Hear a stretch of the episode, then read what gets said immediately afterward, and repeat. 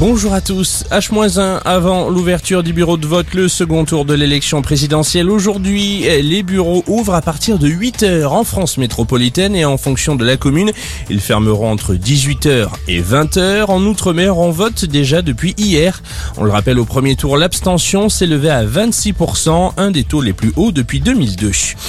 soixantième jour de conflit entre l'Ukraine et la Russie. La spectaculaire conférence de presse de Volodymyr Zelensky hier soir dans une station de métro de Kiev.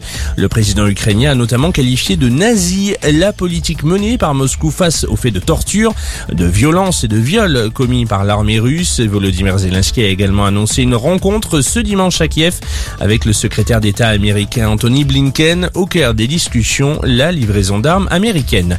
La tension se cristallise également au Proche-Orient. Israël a décidé hier de barrer la route aux Palestiniens de Gaza qui veulent travailler dans l'État hébreu. Une nouvelle mesure suite aux nouveaux tirs de roquettes lancés depuis l'enclave ces derniers jours. Cela fait plus d'une semaine que les affrontements continuent. deux cent cinquante blessés palestiniens sont à déplorer. Un point sur la situation sanitaire. Dans l'Hexagone, le taux d'incidence Covid dix-neuf est en baisse de vingt pour cent sur une semaine selon Santé publique France. Les chiffres sont parus hier soir. Près de quatre-vingt mille nouveaux cas recensés chaque jour. Dans les hôpitaux, ce sont un peu plus de mille six cents patients qui se trouvent actuellement en service de soins intensifs.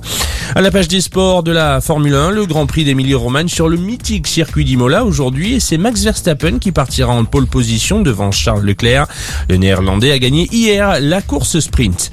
On termine ce flash par un mot de rugby, la vingt-troisième journée de Top quatorze et le succès de Toulon face à Toulouse dix-neuf quinze. Victoire également de Castres face à Clermont sur le score de douze zéro, ou encore du Stade français vingt et un dix-huit face à Pau. Et puis le choc ce soir, Montpellier U B B à suivre à vingt et une heures cinq. Très belle journée à tous.